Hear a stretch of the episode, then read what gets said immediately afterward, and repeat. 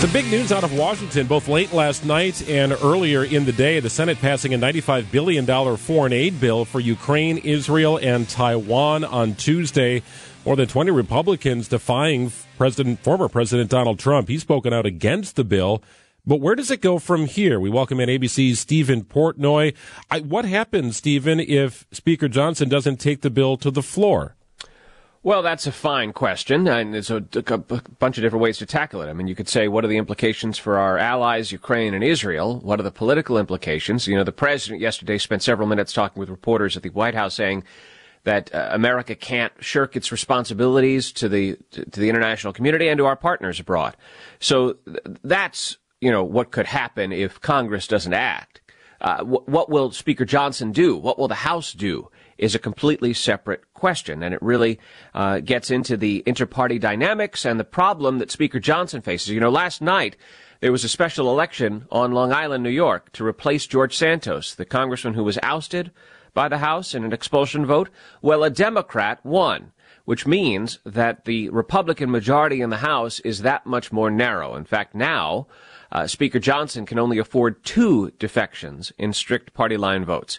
And just last night, in advance of the special election, on a single vote, the House of Representatives impeached the Homeland Security Secretary Alejandro Mayorkas. Again, a single vote, and it was the second attempt to get it done. So, um, what is Speaker Johnson going to do on this foreign aid bill? He has said that the House will work its will. He's disappointed that the Senate didn't send over to the House a measure that includes border security. Of course, it was Senate Republicans who killed the bipartisan border compromise that had been worked out over months because uh, uh, Speaker Johnson, former President Trump, blasted it. They said it wasn't tough enough.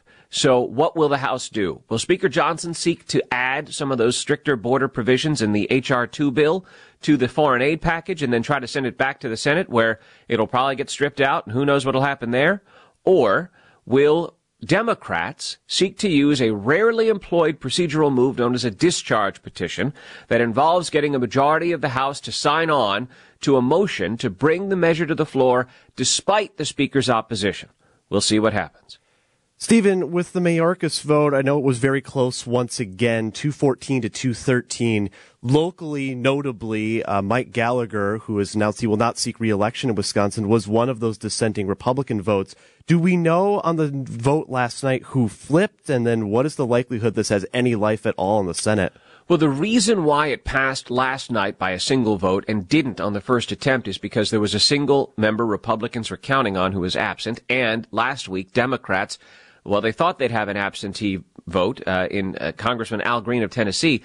Uh, rather Texas, but he, he showed up and he, there was sort of a famous story in this. He was hospitalized with an emergency procedure and showed up at the, the, House chamber in hospital scrubs, wheeled in to cast a vote against impeaching Mayorkas.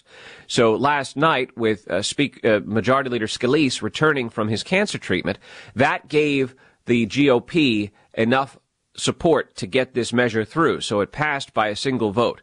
Now the question is, what does the Senate do? Does the Senate dismiss the charges out of hand? Again, the accusation is that Mayorkas has failed to enforce immigration law and therefore violated the public trust. And he also misled Congress about his efforts to enforce immigration law. And look, Democrats control the Senate. They're not going to convict Mayorkas by a two thirds vote. And even if they did, President Biden would likely appoint someone who would carry forward the same policies. So, uh, it's expected that the Democrats who control the Senate will figure out one way or another to get out from under these impeachment articles whenever they're finally sent over by the House to the Senate. That's not expected to happen this week, maybe not even next week. Uh, there are two options for the Senate. One is to simply dismiss the charges. The other is to send them off to committee for review. And when judges, for example, are impeached for wrongdoing, that's usually what happens because the Senate uh, doesn't want to take up all its time to weigh the guilt of a particular judge. Uh, it's sent off to a committee of senators, and they can dig into the evidence and then report back to the full Senate, which usually acts on the recommendation. Interesting turn of events, to be sure. Steven Portnoy, ABC News. Thank you, Steven. You bet.